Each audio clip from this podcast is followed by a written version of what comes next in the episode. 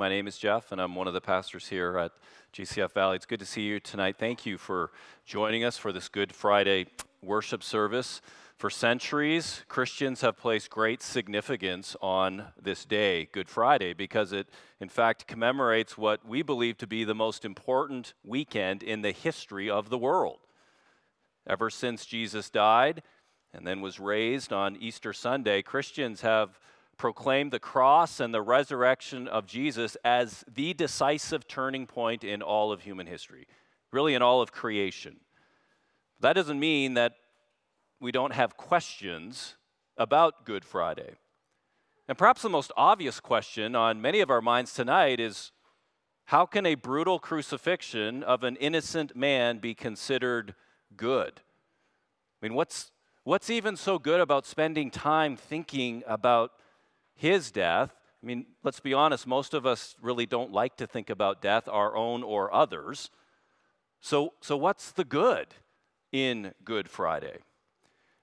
For that answer, we really need to understand the, the story of Good Friday. And so, without reducing the Bible and certainly Christianity and all the events leading up to Good Friday to one short verse, I do want to tell the story of Good Friday from one key verse. It's 2 Corinthians chapter 5, verse 21. The words will be up on the screen here behind me. It, it's a short verse, it's 15 Greek words, 21 English words. Let me read it for us. For our sake, he, that is God, made him, Jesus, to be sin who knew no sin, so that in him, Jesus, we might become the righteousness of God. Now, the Apostle Paul is writing to a first century church here in the city of Corinth, and he's seeking to persuade the believers in that church that, in fact, the gospel, the good news of all the saving work of Jesus, is actually true. Paul believed it was. Paul was firmly convinced that Jesus, in fact, did die for his sins. And so he, he wants all of the Corinthians gathered there to be convinced of the same. And so in this one verse, 2 Corinthians 5:21, we really have a concise summary of the story of Jesus Christ. And in that one verse, we also have the answer to the question before us tonight. What what really is the good? What's good about Good Friday? So, this verse is, is crucial to our understanding of who Jesus is, of his mission, of what he has actually done for us on the cross. So, the story then of Good Friday really has two parts that we want to look at tonight. Here's the first part. The story Good Friday actually begins with our, our need. Our need. Paul, again, is clear here in the very first few words of verse 21 that we human beings are actually in deep spiritual need. We, we actually have a problem. Paul says, for our sake, that is, for, for you and me, for human beings, God the Father intervened, He acted on our behalf, and He did something for us, most notably in and through the death of Jesus on the cross. So, what Paul makes clear here from the very first few words of that verse is that Jesus was crucified for us. So he didn't die on a cross for himself or for his own sins. He actually died for us. So why? I mean, why did we need Jesus to die for us? I mean, aren't we generally, generally good people? Decent people? I, somebody's laughing at that. Okay, we're clearly not. I mean, the prevailing idea in our culture is that, well, yeah, we kind of are. We're generally good, decent, moral people. We're, we're kind of all heading in the same direction, aren't we? I mean, can't we just sort of agree that whatever path you choose in life, that, you know, with, with a little bit of work, it'll just kind of all work out in the end? I mean, does it really matter what you believe? Does it really matter who you believe, just as long as you're sincere in your beliefs? Aren't we all just doing okay on our own and the truth is, we're not. And, and even my non Christian friends and neighbors, at some point, they, they stop long enough to ask the question say, What is wrong with the world? Something's not right. And even more specifically, what's wrong with me? And the reason is that we're all sinners. And I realize that if, talking about the brutal death of a sinless man makes you uncomfortable, well, then the, the news that it was because of your sin and my sin, our sins, that put him on the cross probably doesn't give you much more comfort. But this is, in fact, the true story of the Bible, and that the Bible tells us really from the very beginning. Genesis, God who, who created the world, who created human beings, God who is altogether good and kind and uh, righteous and holy and just and merciful, he actually created human beings in his image. Which means then that every human being was created for God, to worship him, to be in a relationship with him.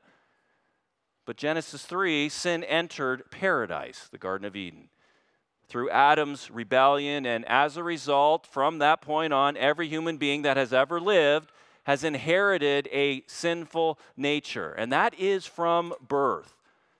So understand, friends, sin is not just something we do, it's not just outward acts. Our problem is actually much deeper than that. It's, it's who we are by nature. And we see this. That's, that's why, parents, your two year old likes to use his fork as a weapon. And that's why your five year old likes to kick his two year old brother in the shins because he's just defending his turf. You didn't teach your kids to do that, it just comes very naturally. It's actually proof of our sinful nature. And so from Genesis 3 on, uh, really, in one sense, the Bible tells and retells this very sad and tragic human story of sin and suffering and injustice and betrayal and deceit. And you can't really read too much in the Bible to, to understand that sin is actually no laughing matter. It's, it's serious. In fact, we learn that our sins have separated us from the God who loves us, from the God who created us. We learn that our sins have alienated us from the God who has created us in his image. And because we're alienated, then we, we seek to live independently from this God. We, we seek to try and do life on our own terms.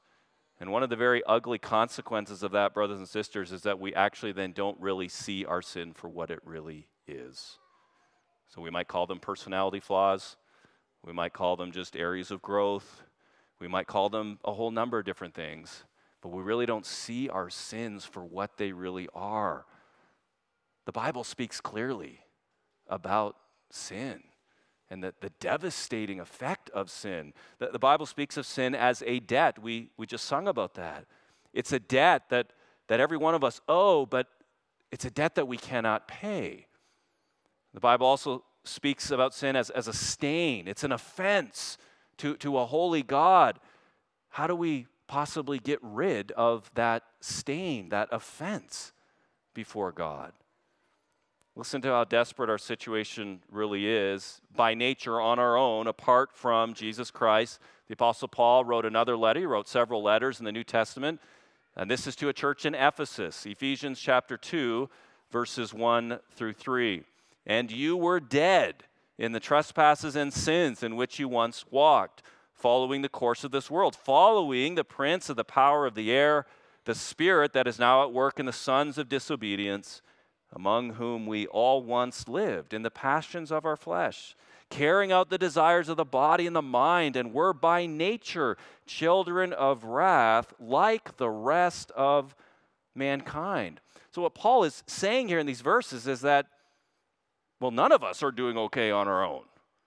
And even more, we are in deep, deep spiritual trouble because there is sin that is in our hearts that we cannot fix ourselves, try as we might. In fact, Paul drives this point home here, if you uh, look at this text again, in saying that we're, we're spiritually dead in our sins. And, and the proof of our deadness is that we're just kind of trying to fit in. We're going with the flow of the world. Who's controlling the flow of the world? Well, it's Satan. So, at one time, in following the course, as Paul says, of the world, and just trying to go with the flow, just trying to fit in, we were actually following Satan, disobeying God, living for ourselves, doing whatever felt good in the moment. And so, if we were to add all that up, the result is that we actually do incur the wrath the righteous anger of a holy God. That's why the prophet Isaiah could say in Isaiah 59, verse 2 Your iniquities have made a separation between you and your God, and your sins have hidden his face from you so that he does not hear. Now, those are sobering words. Sobering words. That, that's actually bad news for all of us on Good Friday. Few years ago, I, I got a speeding ticket, and the speeding ticket came in the mail. And so, if you get a speeding ticket in the mail, you are in deep weeds. Because I soon discovered that this is no ordinary speeding ticket, it was a speeding ticket in a school zone. And it, I know some of you are already sinfully judging me in your hearts right now. I get it. The speed limit in a school zone is 20, and evidently I was going 28. I was guilty. I was in the wrong. I broke the law. I violated the law. So I did what I think normal human beings do when they are guilty of breaking the law. I tried to get out of it. And I was, I was planning on writing a very well crafted, sincere letter asking the court for leniency, mercy, only to find that no court would actually read that letter. So then I was hoping I could go to traffic school and spend a, a wonderful Saturday there. I'll just put in my time, but I discovered as well that this is the kind of ticket where you can't go to traffic school. Then I was thinking, well, maybe I could just then finally have my day in court, only to find out that there was no possibility of a personal appearance in court. So there was nothing that I could do. There was no recourse for me, there was no other option other than just admitting my guilt and paying the fine. And judging by the amount of the fine, I learned that the city of Spokane takes speeding in a school zone very seriously. So I just want you to know now if, if, if you're behind me in a school zone, I'm going like six miles an hour. I committed a violation. I broke the law. I was guilty. I had to pay. So, what are we human beings going to do with our sins? Because we broke God's law, we violated his commandments, we're guilty. God would not be God, he would not be holy, he would not be just if, if he just ignored our sins. So, what recourse do we actually have?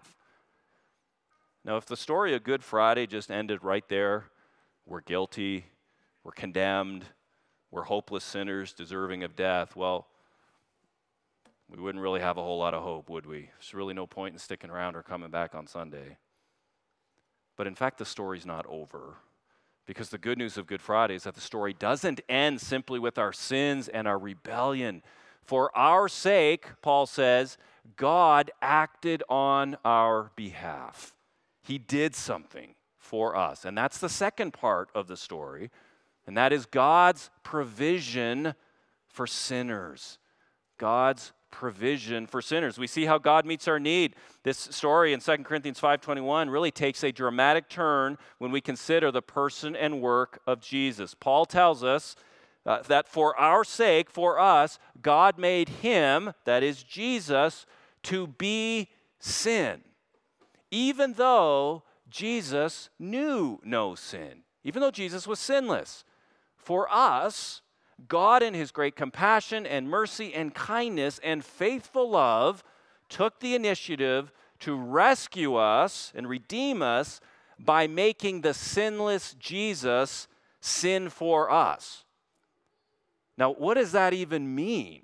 How is it, in fact, that Jesus is sin for us? It doesn't mean that well, Jesus actually sinned, so he can relate to us in that. That's not true at all. That would contradict all of Scripture. He's the sinless Lamb of God. And it doesn't mean that, that God just simply offered up Jesus as a sin offering. That is true, but, but it doesn't go far enough, doesn't tell the whole story. What Paul is actually saying here is that God the Father on the cross treated Jesus as if he were a sinner. God treated his own son, Jesus, as if Jesus had sinned all the sins of all humanity for all who would repent and believe in him. So on the cross, Jesus died as if he were a liar. He died as if he were a drunkard. He died as if he were an adulterer. He died as if he were a swindler. He died as if he were a cheat. And we have to understand, friends, that it's not that Jesus had a death wish. Far from it. I mean, Jesus loved life. Nobody loved life more than Jesus. But nobody hated death more than Jesus. He hated death and sin and suffering so much that he, in fact, died to conquer it once for all. And he did that for our sake. So his death, in fact, shouts to us first that, that we're not okay. We are not doing okay on our own. But his death also shouts to us he will die in our place so that we will live. We're guilty as charged, and the death of Christ is, in fact, our only rescue. So, what's the good news then of Good Friday? Paul says in the last part of verse 21 that Jesus died on the cross so that in him we might become the righteousness of God. So, the reason we call this day Good Friday is because all the terrible things that happened to Jesus on the cross should have, in fact, happened to us. But instead, all the things that Jesus won and gained and earned on the cross through his shed blood, he in fact gives to us so that we can be seen by God as if we are pure and perfect, just as Jesus himself was. That's just not good news. I mean, that's life changing news. That's eternally life changing news. Because on the cross, God treats Jesus as if he were a sinner. And God treats sinners as if we were Christ. In the death of Christ, God the Father has done two very significant things for sinners in need of salvation. First, he's put all of our sins and all of our guilt on Christ. And second, and this is really the point of the last part of verse 21 here, all of Christ's perfections and righteousness is then given to us. The, the word there is imputed, it's given to us. So that righteousness, that doesn't come from ourselves, doesn't come from within. No, the only righteousness that is pleasing to a holy God, the only spiritual perfections that is worthy of salvation must come as a gift from God through the death of Jesus on the cross. The, the Protestant reformers spoke of this as an alien righteousness. So, alien, not like weird, extraterrestrial, but just simply outside of ourselves. It doesn't come from within. We, none of us tap into some innate sense of goodness. No, it, it, it must come from God as a gift from God. So, how does that actually work? I mean, how does Christ's death on the cross actually make up for all of our sins? And some of you may be here thinking, well, I, I, I'm not sure that it does. I hope it makes up for some of my sins, but uh, don't I partner with Jesus in this? He'll pay for some. I'm going to need to pay for some. Does his death really pay for all of my sins, past, present, and future? How does that sort of righteousness actually get to me? I recently read a, a really helpful way of describing this. I want you to imagine, and you don't have to imagine, it's true. You have a paper with your name at the top, and underneath is just a, a whole record of all of your sins that you've ever committed. Your name, list of all your sins. Now, just think about that just for a moment. Every impure thought, every selfish action, every look of indifference, every harsh word, the jealousy and looking at others, the the times when you just don't care about any, anybody or anything other than yourself. Your name, it's all listed right there on that piece of paper. Doesn't matter whether you're 8 or 85 years old. For all of us, that list would be pretty long, wouldn't it? Now, Jesus also has a piece of paper. His name is on the top, and underneath is listed all of his sins that he ever committed. But his paper, of course, is blank because he never sinned. And so, what happened at the cross then is that Jesus exchanged his paper with yours. He crossed out your name and your paper with all of your sins listed, and he put his name at the top. So instead of Jeff and all of my pages books of sins, he wrote Jesus. And he put his name on the top of your paper with all of your sins listed. And Jesus took that paper to the cross where the wrath of God was poured out on him for you. And in exchange, Jesus puts your name at the top of his perfect paper. So now when God looks at you, he sees the perfect obedience of Christ, he sees his perfect righteousness. We actually have Christ's paper. So, if I'm understanding, brothers and sisters, what Paul is saying here in verse 21, the good news of Good Friday is this on the cross, Jesus gets what we all deserve death. Through the cross, we in fact get what Jesus deserves, which is life. In fact, we, we get God, a relationship with God, friendship with God, eternal fellowship with God. We, we get Him as the ultimate treasure. That's how the, the cross of Christ makes the grace of God real. So we have a debt that we cannot pay. Jesus pays that for us. We have a stain that no amount of us trying to wash that away can wash it away. What can, in fact, what's the only thing that can wash away our sins? There's only one thing, and that is the blood of Jesus. What that means then is no amount of church involvement, no amount of serving or giving, or no amount of study, doesn't matter how many books of the Bible you've memorized, no amount of evangelistic efforts, none of those things can atone, can wash away your sins. That's something that only the blood of Jesus can do. And so it is indeed the cross that reveals the ugliness of, our, of, our, of, our, of us. It reveals our great need, but it's also the cross of Christ that reveals the breathtakingly eternal, life changing love of God for sinners like us.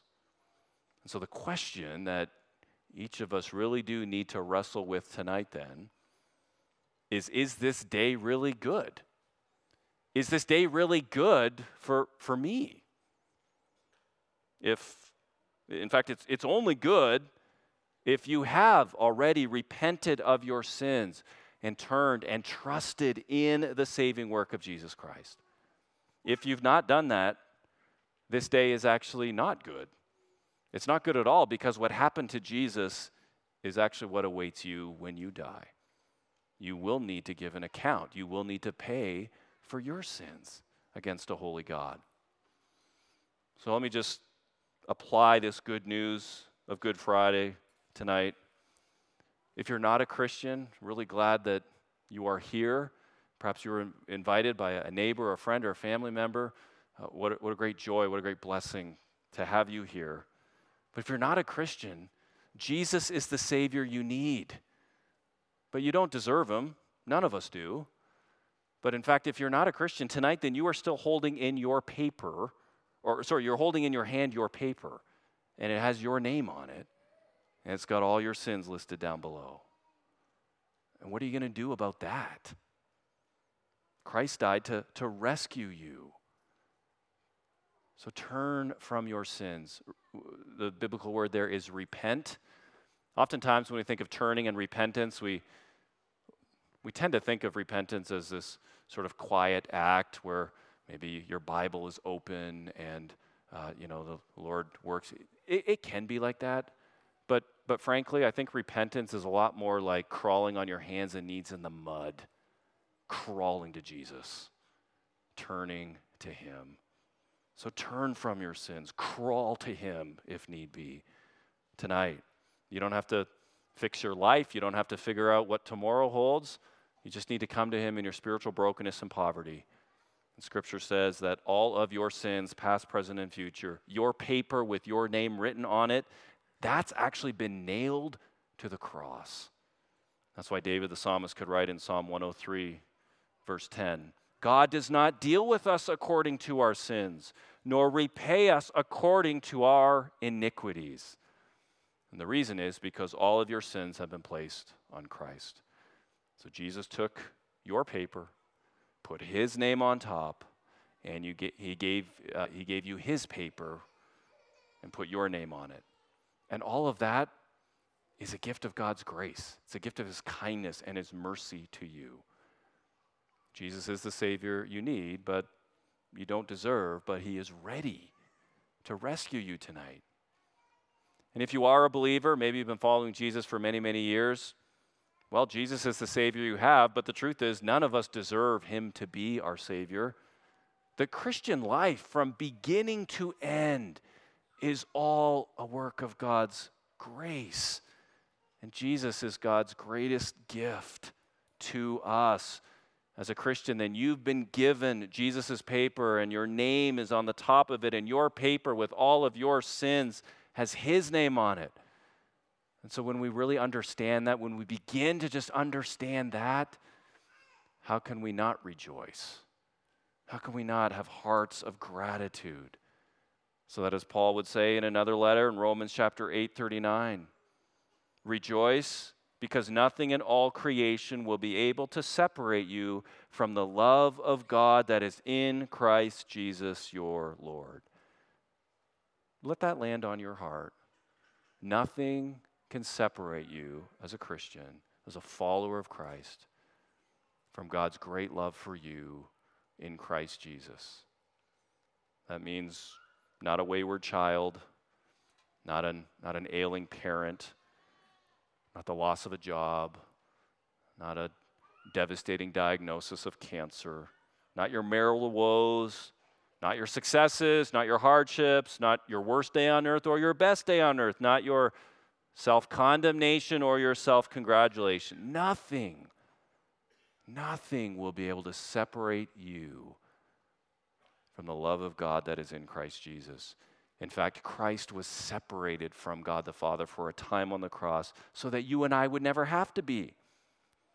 So, brothers and sisters, think of the mercy won for you at the cross. Think of that mercy of Christ. It, it motivates us, doesn't it, to, to want to please Him in all things. It motivates us to live a godly life, a holy life. It motivates us to say, I don't even want anything to do with sin. Big sin, little sin, any sin at all.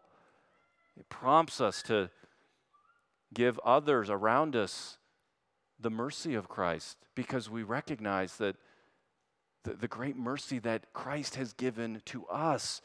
And it compels us to, to want to share the good news of the forgiveness of sins with loved ones and family members who maybe don't know that. And it just may even compel us to invite them back to church on Sunday, where our joy is maximized as we do celebrate the victory of Jesus, his victory for us over sin and death and Satan, our greatest enemies. So, Good Friday is good. It's very good for all those who belong to Christ by faith and are now even experiencing and know the goodness of his love.